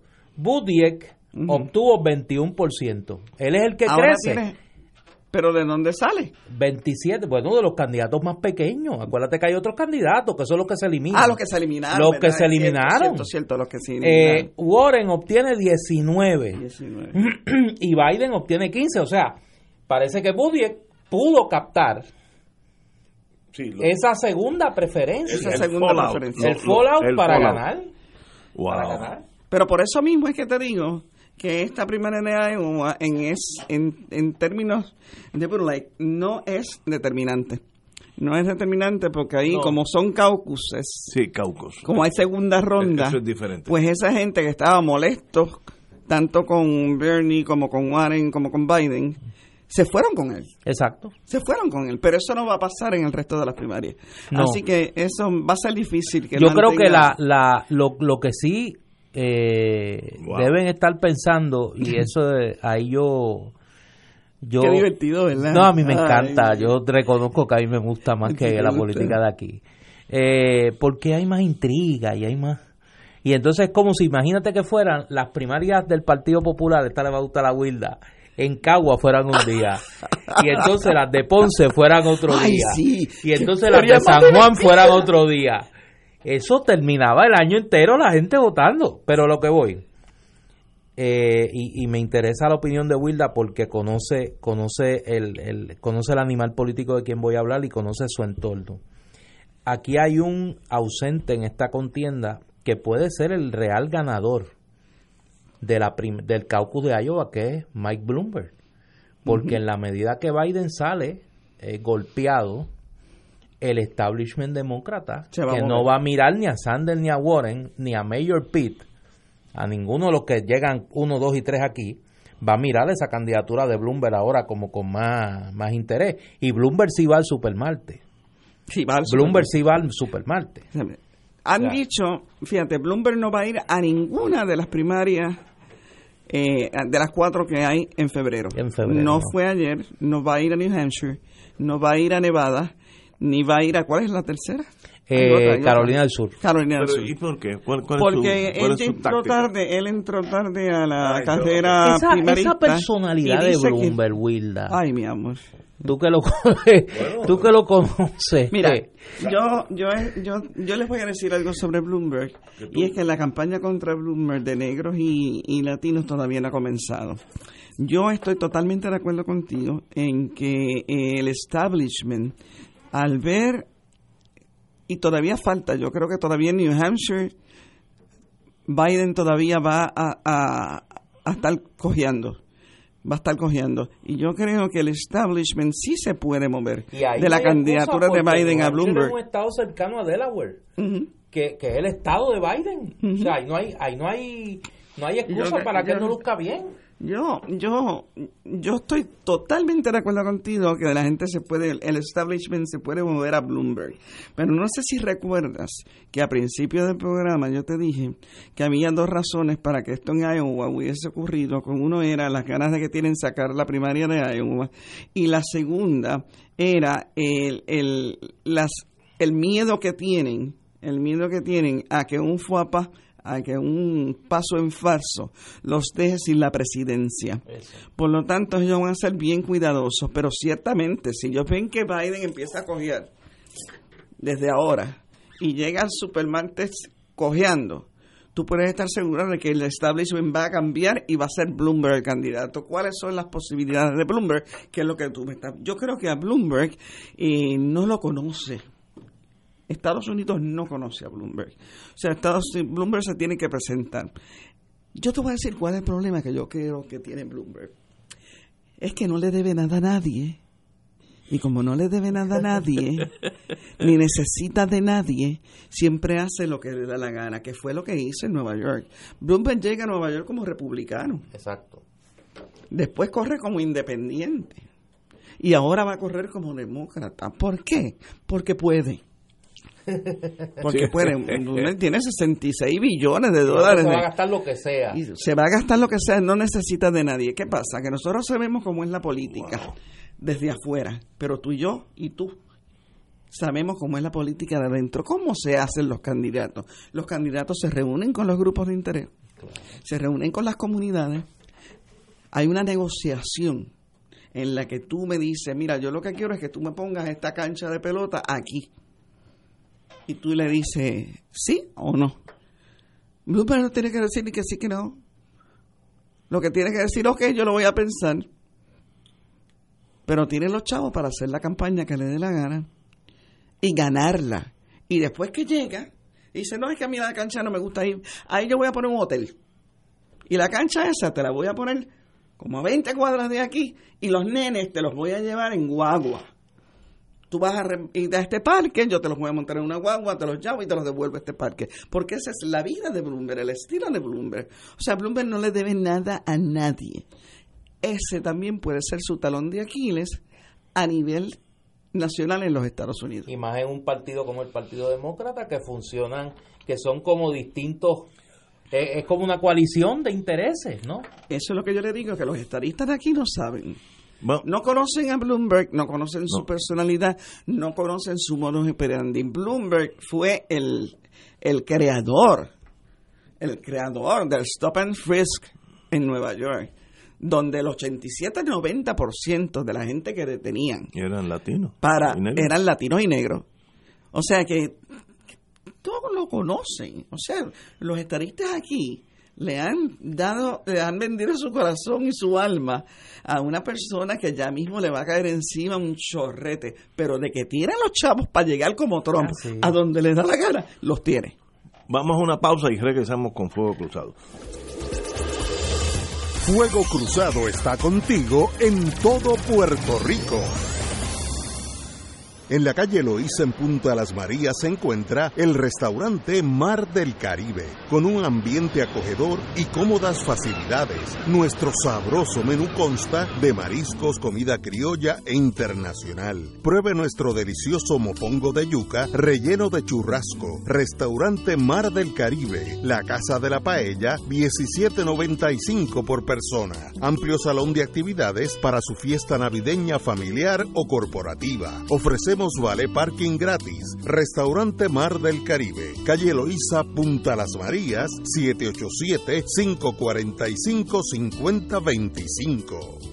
Radio Paz te ofrece el mejor motivo para levantarte temprano y disfrutar el comienzo de un nuevo día de lunes a viernes con Enrique Liboy y Radio Paz en la mañana. La dosis perfecta de noticias, deportes y éxitos musicales de todos los tiempos, humor y curiosidades, calendario de actividades y tus peticiones musicales por el 787-300-4982. Conéctate con el 810 AM de lunes a viernes con Enrique Liboy y Radio Paz en la mañana. Fuego Cruzado, con los maestros de la discusión política inteligente y acertada, te acompañan ahora cada noche en Oro 92.5 FM. Infórmate de los temas de importancia del país, escuchando al equipo que establece cátedra todos los días sobre el acontecer político en Puerto Rico. Escucha la retransmisión de Fuego Cruzado con Ignacio Rivera, Néstor Duprey y sus panelistas invitados con su discusión política dinámica e incisiva, encendiendo el debate con sus diferentes puntos de vista. La clase comienza a las 10 de la noche en retransmisión diferida de lunes a viernes por Oro 92.5 FM. Todos los miércoles a las 4 y 30 de la tarde no se pueden perder el programa Tu Conciencia Económica PR, un programa de análisis de noticias de la economía local e internacional para que tomes tus decisiones financieras con conciencia con el experto Roberto Berríos. Todos los miércoles a las 4 y 30 pm por Radio Paz 810 AM y por Radio Paz 810.com. Tu Conciencia Económica PR, proveyendo tranquilidad, transfiriendo tu riesgo. Y ahora continúa Fuego Cruzado.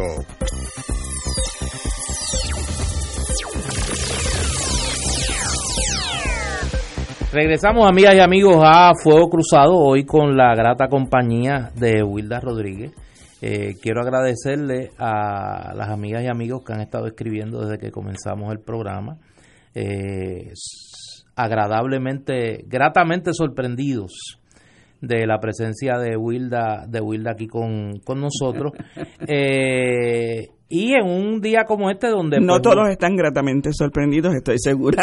Bueno, no, pero por lo menos los que no están gratamente sorprendidos no me escriben y pues eh, me ahorran este el mal rato. Hay un tema aquí que eh, yo creo que debemos tocarlo, no porque sorprenda, porque yo estoy seguro que las expresiones no sorprenden, pero que que la verdad que hay que tener, como diría mi mamá doña Evelyn, eh, hay que tener flema para decir unas cosas así tan tan off the cuff. La secretaria de Justicia, Denise Longo Quiñones, dijo hoy que la investigación sobre el manejo del almacén este de suministros en Ponce va a tardar de dos a tres años. No, Chávez. ¿Sí? Sí, lo dijo. Mi experiencia personal es que estos casos pueden tomar dos o tres años en investigar. ¿Por Eh, qué? Pero dijo, dijo por qué. no, El- dijo que no podía explicar porque los cánones de ética Hombre, y la ley del Departamento de Justicia le impiden revelar información alguna sobre las pesquisas criminales administrativas o, eh, o las opiniones legales. Estoy prohibida hacer expresiones de política pública cuando hay una controversia planteada porque mi rol es asesor en un asunto en controversia. Eh, ¿Qué quiere decir eso en español? y realmente a mí Abogado, eso es verdad. no no me sorprende que lo diga, no me sorprende que ella actúe así. Pero que decir que no me sorprende que lo diga. Que No. sea tan, tan, tan. Que, tenga- que te, sea tan caripelada de decirlo. Mire, olvídese de eso. El- Eso va a tardar años en investigarse. Recuerda en los años 60 el Great, el great Train Robbery en- Sí. en, en Inglaterra. No, no, no. Tomó menos años Y de entonces en el mismo en el mismo swing, en el mismo swing dice que para efecto del Departamento de Justicia la investigación del chat está Sí, terminada, eso ya se acabó. que eso se acabó Sí, porque se lo pasó al FEI y, y ya ya no tiene nada que ver con eso. Muy bien. Pues, Oye, pero ¿cómo es posible una cosa así? Lo de tres años, no sé por qué, esa complejidad. y que ella no puede revelar cuáles son las disposiciones del canon. Dice que no puede revelar las disposiciones del canon, de los cánones de ética que le impiden a ella revelar contenido de investigaciones. No entiendo. El, el cambio de actitud es del cielo a la tierra. Ahora es cero información. Pues será un gran vacío. Sí, pero no, los cánones de ética no le impidieron decir que va a tardar años en investigar. Tres años. Tres años en investigar. Tres años. Mira, gracias a Dios que esta señora no le dieron la investigación del asesinato de Kennedy. Porque imagínate tú, eso es, eso es un almacén que todo el mundo lo vio. Si llega a ser un crimen como la muerte de Kennedy, Nadie se- mira, bendito sea el Señor. de verdad es que no. increíble. Es sorprendente. Pero. Eh, ¿Tú la conoces? Yo la, conozco- Amiga yo- yo- tuya. yo la conocí como fiscal, muy seria, muy respetuosa. eh, Seria. Sí, muy seria. Perdóname, esto es una charlatanería. Ah, no, no, pero no, yo la conocí como fiscal, se sentaba con uno, hablábamos cosas a veces eh, bien serias y sin perder la tabla. Eh, eh, así que ese es mi recuerdo de ella. Como ahora está en un plano Es también. que mi abuela político. decía que a veces uno tiene amigos como para no criarse. Sí. Pero no, bueno. Ignacio tiene. Ignacio puede exportarlo, los amigos esos, para criarse. Puede montar un negocio. Bueno, pero ahí estamos. Eh, Oye, y hay otra. yo- Déjame pasar los mal ratos así, Sí, uno sí, detrás del otro. Porque es que, eh, el presidente de la Comisión Estatal de Elecciones eh, lleva varios días eh, llorando eh, por los medios de que la Comisión Estatal de Elecciones no tiene dinero para hacer la tradicional campaña que la ley exige de inscripción de nuevos electores. Y hoy se anuncia, ah, sí, él lleva tiempo diciendo que no lo puede, que no hay dinero. Ah. Hoy se anuncia. Pero hay dinero para, para una campaña de referéndum. No, no. Hoy se anuncia que la Junta de Control Fiscal le aprobó a la Comisión Estatal de Elecciones 2.2 millones para celebrar las primarias presidenciales Ah, la en. Puerto Rico. Entonces, ¿cómo es posible que no haya dinero para cumplir con una obligación de ley inherente al proceso electoral puertorriqueño, como es inscribir los electores nuevos, y hay dinero para las primarias presidenciales? Y entonces mira el despalpajo de la Junta de Control Fiscal. La Junta aprueba esos 2.2 millones y le dice al presidente de la Comisión Estatal de Elecciones que el dinero para las elecciones en Puerto Rico y las primarias de los partidos lo tiene que volver a solicitar. O sea, no le aprueban el dinero para celebrar las primarias de los partidos de Puerto Rico, el PNP y el Partido Popular. No le aprueban el dinero para la inscripción de nuevos electores y sí le aprueban el dinero para las primarias presidenciales. Ahí hay algo. Con eso estamos bregando. Con eso estamos bregando. Yo, yo le, No, si digo te que- digo, no es fácil. Si, si, si, No, Gall- no es fácil. si Gallicea estuviera aquí con nosotros, que en paz descanse, yo le hubiera dicho, Allá eh, por el techo. analízame eso, eso no, es Eso no es analizable. analizable. No es analizable, así analizable, que es que... Tengo una pregunta, antes de ir a la prensa, antes de ir a la, a la, a la pausa, que tiene que ver con el tema anterior. Bloomberg tiene, él dijo que destinó un billón. Con eso arrancó la campaña. millones Arrancó la pa- campaña con un billón de dólares.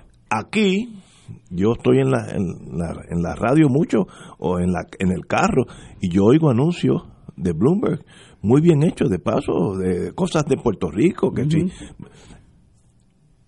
Él sabrá que nosotros no votamos para el, para el presidente, of course, él lo sabe, pero él está metiendo ese dinero en Puerto Rico para las primarias demócratas. Pues presumo que sí. Porque Presumo si, que para si eso. está metiendo ese dinero en Puerto Rico, imagínate en California, meterá 50 millones, no sé. No sé. Mira, Ah, me escriben que yo no acabé de decir lo de los negros y los puertorriqueños sobre Bloomberg. Ajá. Eh, yo te estaba contando que Bloomberg fue el precursor de la campaña de Stop and Frisk Sí, en, sí, sí, en Nueva York. en Nueva York, que era la campaña en que a ti te podían detener en cualquier momento, en cualquier sitio y registrarte, o sea, catearte. Exacto. El cateo. Y entonces, ¿qué pasa? Que esa campaña, eh, durante los años más cimeros de Bloomberg, para allá para 2012, 2013, ¿no? para allá fue. Sí, 2012-2013. 2013. Para esos años se hicieron unas estadísticas que decían que entre el 87 y el 90% que la policía detenía arbitrariamente, arbitrariamente, para registrar, para eh, eran puertorriqueños y negros. Eso eh, fue lo que lo que precipitó prácticamente la salida de Bloomberg de, de la alcaldía De la de, alcaldía. Nueva York. Y yo estoy completamente segura de que los puertorriqueños y los negros se están preparando para una campaña anti-Bloomberg. Y ah, tienen ustedes que ver que el Partido Demócrata cuenta con el voto puertorriqueño y, y el voto negro y puertorriqueño porque eh, unas elecciones en Estados Unidos se ganan hoy en día se ganan con muy poco. Mira lo que pasó entre Hillary Clinton y Trump. Pero como decíamos ahorita, decíamos ahorita, el problema con esto, Néstor, y tú y yo lo decimos, es que Bloomberg y Trump nacieron del mismo huevo. Exacto. Son, son, olvídate, son pajaritos que Son nacieron gema- del mismo huevo. gemelos separados al nacer. Separados al nacer. Así que ambos se, se pueden salir con la suya.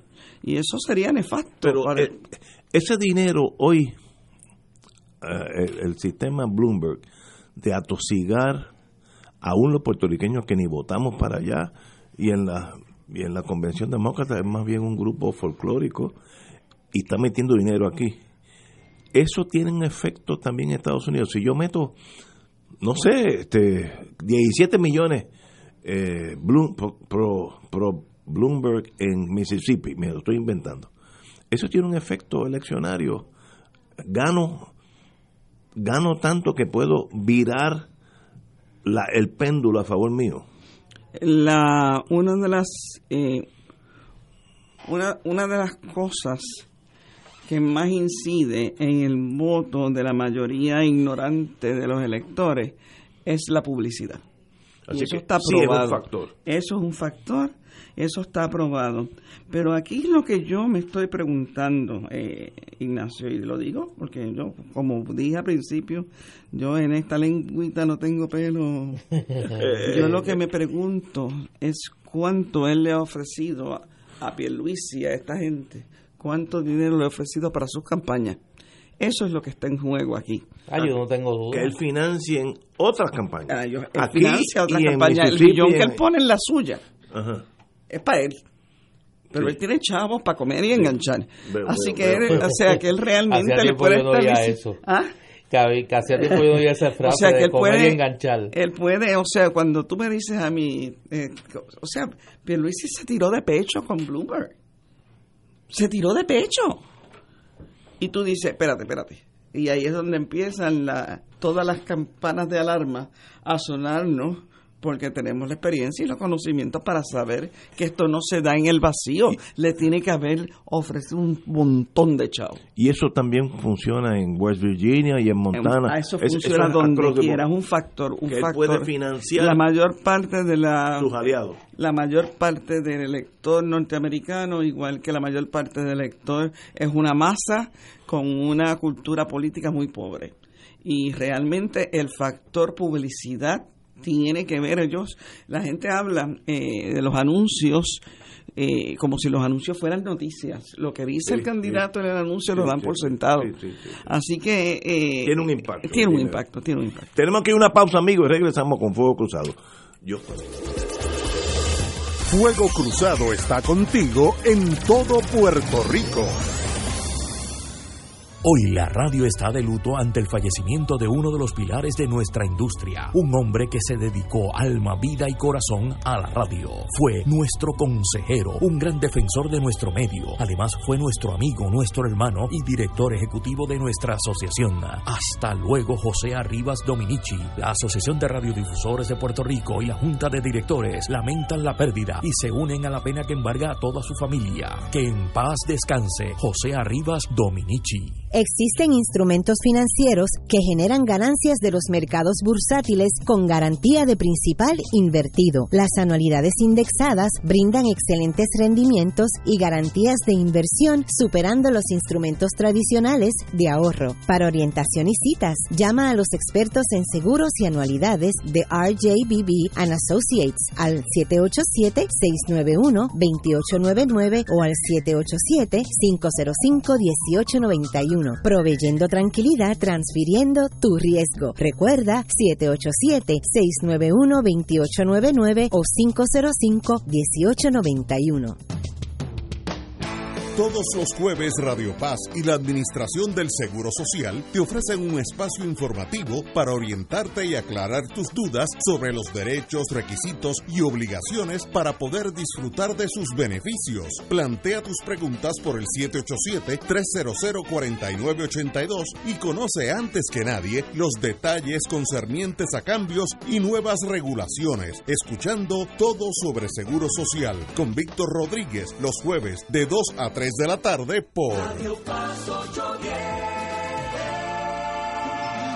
Por María a Jesús. Anímate a ir a los santuarios marianos de España, Portugal y Francia del 1 al 15 de julio del 2020. Visitaremos Nuestra Señora de la Almudena, el Santuario de la Virgen de la Guadalupe, Fátima, Santiago de Compostela, la Virgen de Covadonga, Lourdes, la Virgen de Montserrat, la Virgen del Pilar y visitaremos Toledo, la ciudad de Ávila de Vig, para visitar al gran apóstol mariano San Antonio María Claret y los mártires claretianos de Barbastro. Coordinador y director Padre Danilo Martínez Duarte. Para más información, comunícate al 787-929-4070 o al 787-755-8670. Y ahora continúa Fuego Cruzado.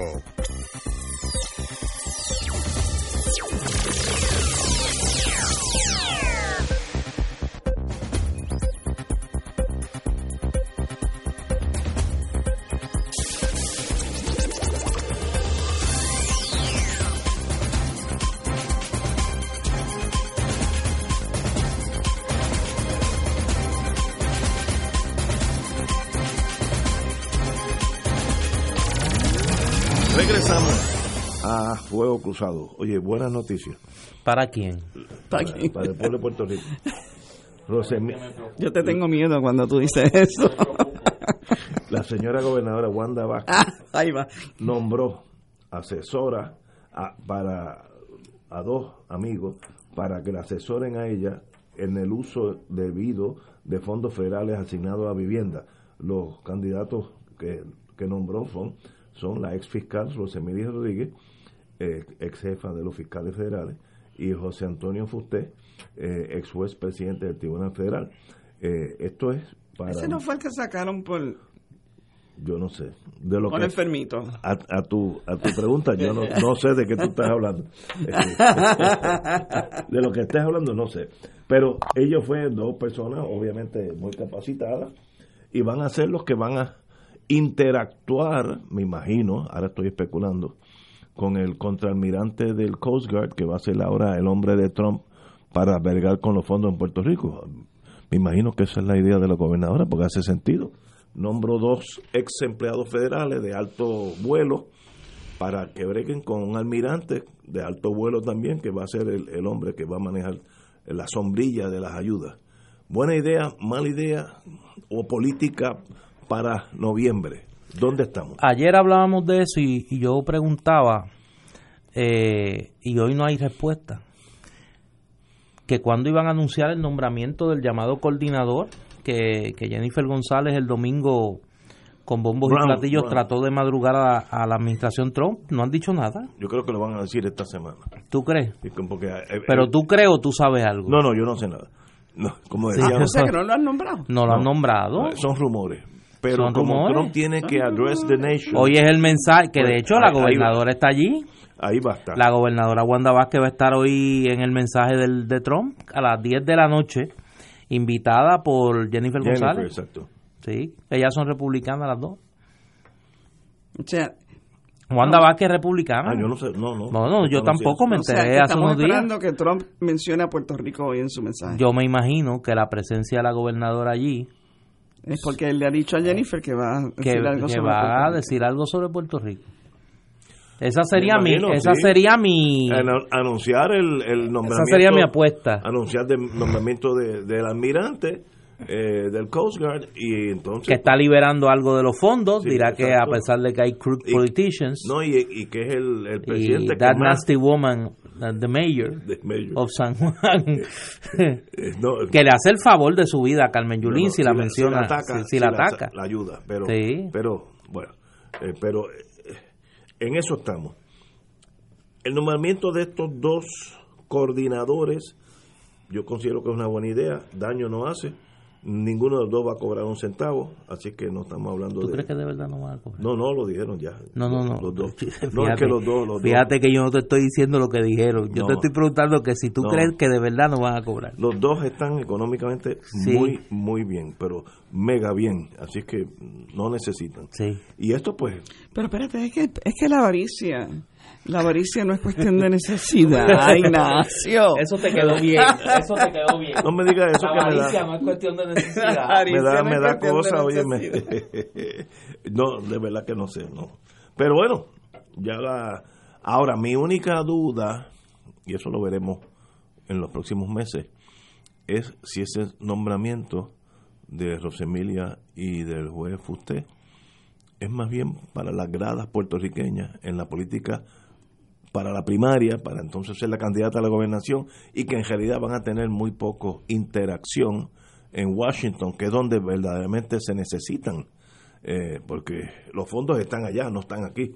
Así que hay que ir allá o casi vivir en, en, en Mira, Washington. traer a un hombre que es un juez que fue sacado de la Judicatura Federal por hostigamiento sexual y traer el nombre de Rosemilia, que es una mujer que en Puerto Rico sí ha ganado eh, la enemistad eh, general prácticamente de todos los que no sean del Partido Nuevo Progresista solamente tiene eh, que tener una razón de ser y es lo que tú dices, tiene que ser una razón primarista. O sea, ella está colocando sus muñequitos hacia la primaria eh, del Partido Progresista. Es como Carmen Yulín en el Partido Popular Democrático con la vaina esa de pan, libertad, por favor. Tú sabes, digo, vamos a, vamos a ser claros. O sea, hay una campaña primarista y hay una campaña eleccionaria. Tanto Wanda como Carmen Yulín van a camino hacia la campaña primarista. Y tú todavía me dices que Wanda no tiene posibilidades con Pedro Pierluisi rodeándose de estos personeros. Mira, por, favor, No, Ignacio. yo por favor. no le doy posibilidad alguna, pero Te- no se es la pone nervioso, ¿viste? No, me voy a invitar no, más. no se pone ansioso. No, este, yo no es la primera vez que me Se equivoco. lo digo a Toya. Ahora, yo no fallo en las elecciones eh, finales, no, no estoy diciendo primarias, porque eso, eso es diferente el comportamiento. En las elecciones fi- finales, eh, eh, finales de en noviembre, yo casi nunca me equivoco. Y, y yo tengo un secreto. Y yo apuesto con los amigos botellitas de vino y, y gano a veces, un año gané como 40 botellas de vino, etcétera, etcétera. El secreto es, no hables con nadie que tenga un grado universitario. Esa gente no existe. Yo hablo con el barrendero, cómo tú estás, cómo van las cosas, el assistant cook en Genesis, cómo, es, cómo tú sientes, etcétera. Porque esa gente está más pegada a la realidad. Esos son los que saben que el CDT de Barceloneta no hay anestesia. Nosotros no sabemos. Yo no sé si en Barceloneta hay un, un CDT, no sé de esas cosas. Por tanto, si tú oyes el pueblo, te vas a la plaza en mercado un día cuando llegan los íbaros a las 4 de la mañana, a 5 de la mañana, y escuchas, no hables, escuchas, tú te das cuenta de lo que va a pasar. Y eso es un termómetro que no falla. Cuando uno se equivoca es cuando mete el corazón y- y los intereses de uno en, en el proceso deliberativo. Entonces, el margen, de, claro, errores, claro. el margen de errores puede ser Estamos gigantesco. acuerdo, Ahora, oye la gente en inteligencia. Esa gente es la que yo estoy oyendo. Bueno, Y todos- bien. Y los, los PNPs que yo oigo por ahí por la calle, los que No los que limpian la calle, como tú dices, los, los que trabajan para mí en casa, en construcción, en que- Los empleados todos quieren votar municipales. por Wanda. Escúchalo. No, no, pues. No, no. Espero, espero que te estén mintiendo. No, no, yo no, no, no sé, pero esa es la gente no es el que un PhD en física nuclear. Ese tiene una Estamos de vida acuerdo, tan estamos de acuerdo. separada de la vida que, que su puede de buena fe estar equivocado, de buena fe. ¿no? Me da cuenta, por eso es que yo le digo a Néstor que a mí me. eh, que, que yo tiendo a partir de, de las cosas que conozco para más o menos hacer un, un, análisis de las cosas que pueden pasar. Y una de las cosas que yo sí conozco es que la mayor parte del electora- electorado puertorriqueño, tanto eh, del electorado norteamericano también, la mayor parte de ese electorado tiene una eh, cultura política muy pobre. Eh, realmente votan, eh, votan visceralmente. Votan visceralmente y muchos no saben, o sea, no se atreven a salir del encasillado ese de la cruz debajo de porque no saben si pierden su voto y además que le meten un montón de miedo de que lo van a perder si no saben votar bien.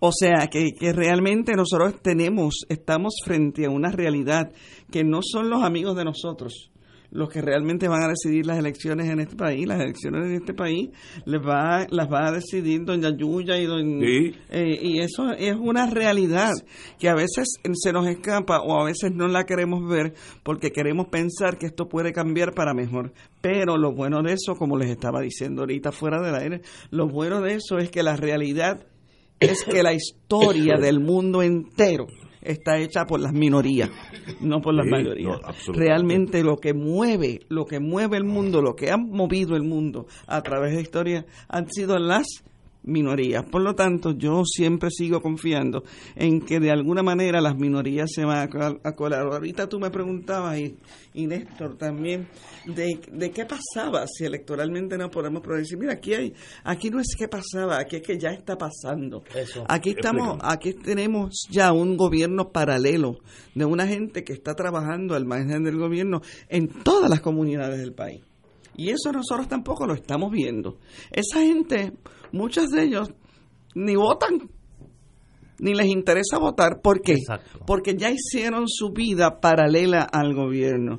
Tienen unos proyectos paralelos al gobierno y funcionan. Y funcionan. Yo creo que aquí hay. Nosotros no conocemos ni una cuarta parte de los proyectos de comunidad que están funcionando en este país al margen de los gobiernos.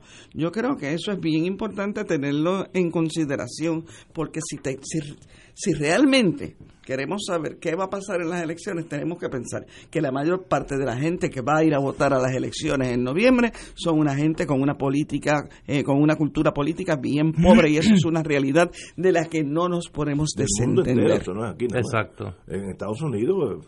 Estados ve- Unidos igual. En Estados Unidos varía algo, te voy a decir por qué. Mi hija me explicó eso. Yo tengo una hija que vive en New Hampshire y la vida le ha sonreído por su esfuerzo, su trabajo, no sé, un montón de factores. Pero él- un día yo decía, oye, pero en New Hampshire casi nadie vota. Gente instruida. Me- Y me dice, papi, mira, esto es diferente. En New Hampshire, mi votación inteligente es el county. Porque ese municipio, county, maneja las escuelas donde van mis hijos, maneja la policía del county, maneja los taxes de la propiedad del county, maneja los taxes de, de income del county. Entonces el gobierno federal es una cosa que ya están allá en Washington, hay un montón de locos que si le tiran la bomba atómica o no a Siria o no, eso a mí no en New Hampshire, en este county es irrelevante. Por tanto, yo me aseguro que cuando son las elecciones del, del mayor, de- del alcalde de este county, ese sí que es importante para mí, porque ese más me va a afectar la vida directamente.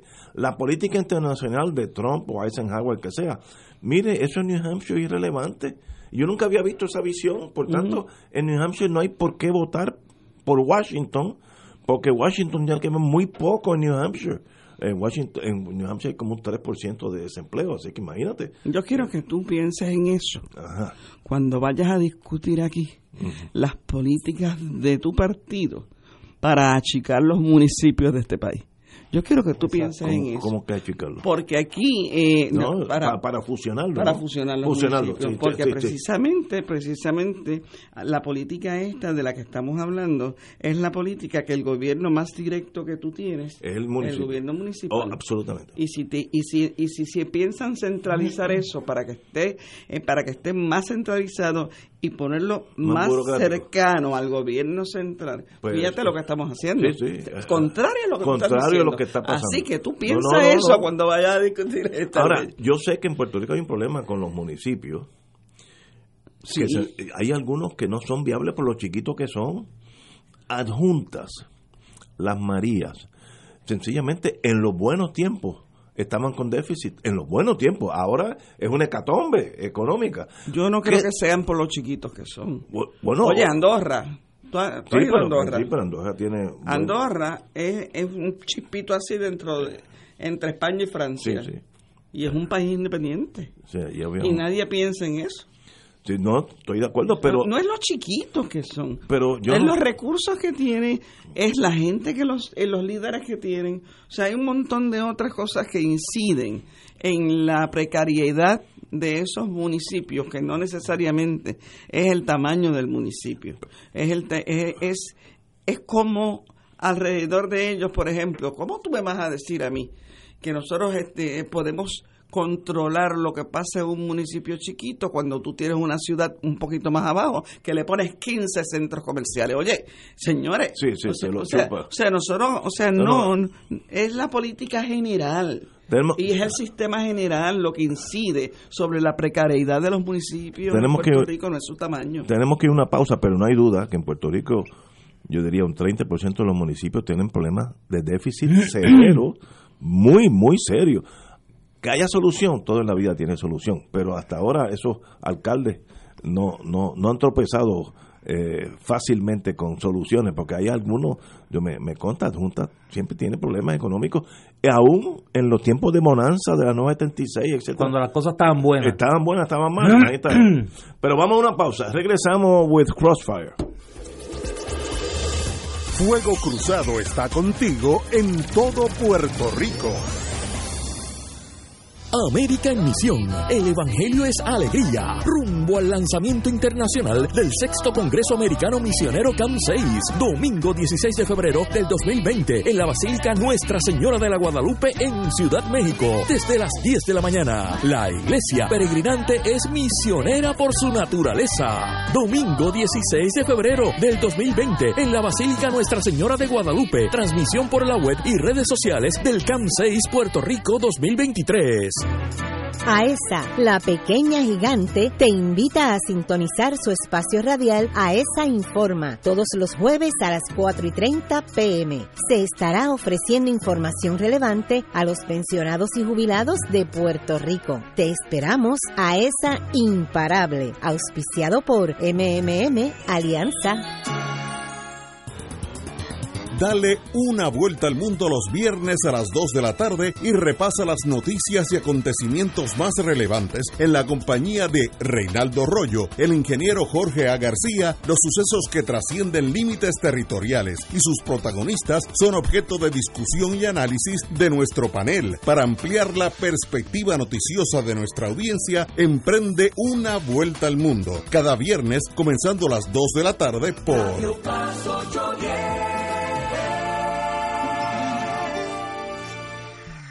Cada sábado de 9 a 11 de la mañana tendrás un encuentro con De Frente con la Verdad, donde se discuten asuntos que tocan de cerca la actualidad en todas sus perspectivas, las historias que afectan a tu diario vivir, estos y otros temas analizados desde el punto de vista evangélico. De Frente con la Verdad, todos los sábados de 9 a 11 de la mañana por Radio Paz 810. Y ahora continúa Fuego Cruzado.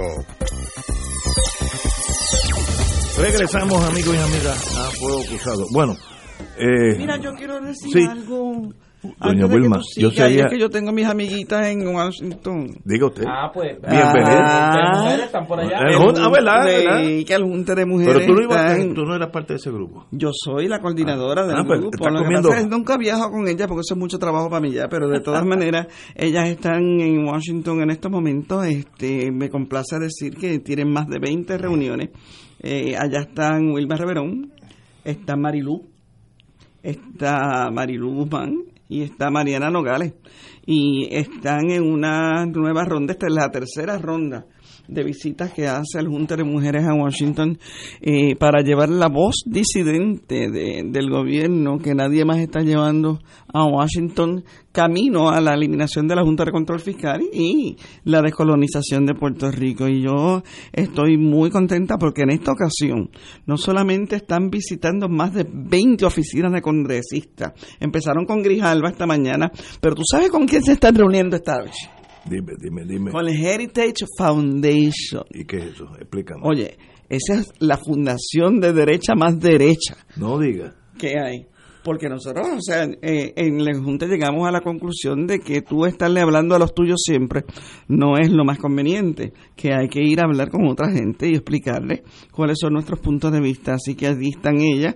Eh, la jornada de esta, en esta ocasión es para decir no solamente cómo Estados Unidos mantiene durante toda esta época de los desastres, mantiene de rehén a Puerto Rico con los fondos federales, sino que eso es una eh, eso es una, una muestra de cómo está mal administrando el país eh, administrador el territorio del que se ha querido hacer cargo y cómo eh, cómo esa subordinación y esa dependencia de Puerto Rico lo que está abonando a que el coloniaje en Puerto Rico cada día sea eh, pues más insostenible. Así que así están las muchachas allá, vienen el sábado, van a dar una conferencia de prensa cuando lleguen el sábado para decir todo lo que hablaron, pero tienen como 20 visitas que hacer y una de ellas es con la gente de extrema derecha en Washington. Así que yo estoy bien contenta. Muy bien.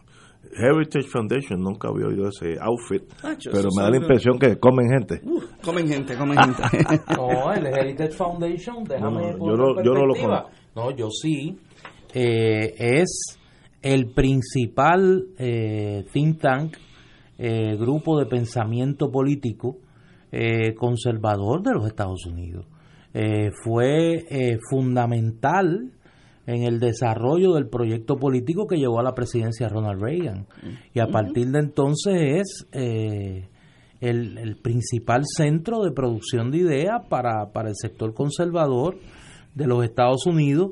Eh, nunca ha sido amigo de la estadidad. Nunca. Nunca ha sido amigo de la estadidad, eh, pero Pero tiene mucha influencia en los pasillos por de eso, Washington. lamentablemente hasta ahora, y yo me alegro que las compañeras del Junta de Mujeres estén en esa dirección. Eh, nadie les había hablado desde, No, el lado eh, soberanista, desde el lado libre asociacionista, desde el lado independentista. Eh, y me parece que, que, que, que se hace bien, ¿no? Los, los aliados hay a veces que buscarlos en los lugares más, Más extraños. los lugares más extraños. Y Así es. en ese sentido, pues eh, probablemente ahí hayan sorpresas agradables. Esta es una teoría mía loca, pero eso eso de, de que a veces uno encuentra aliados en los sitios más remotos.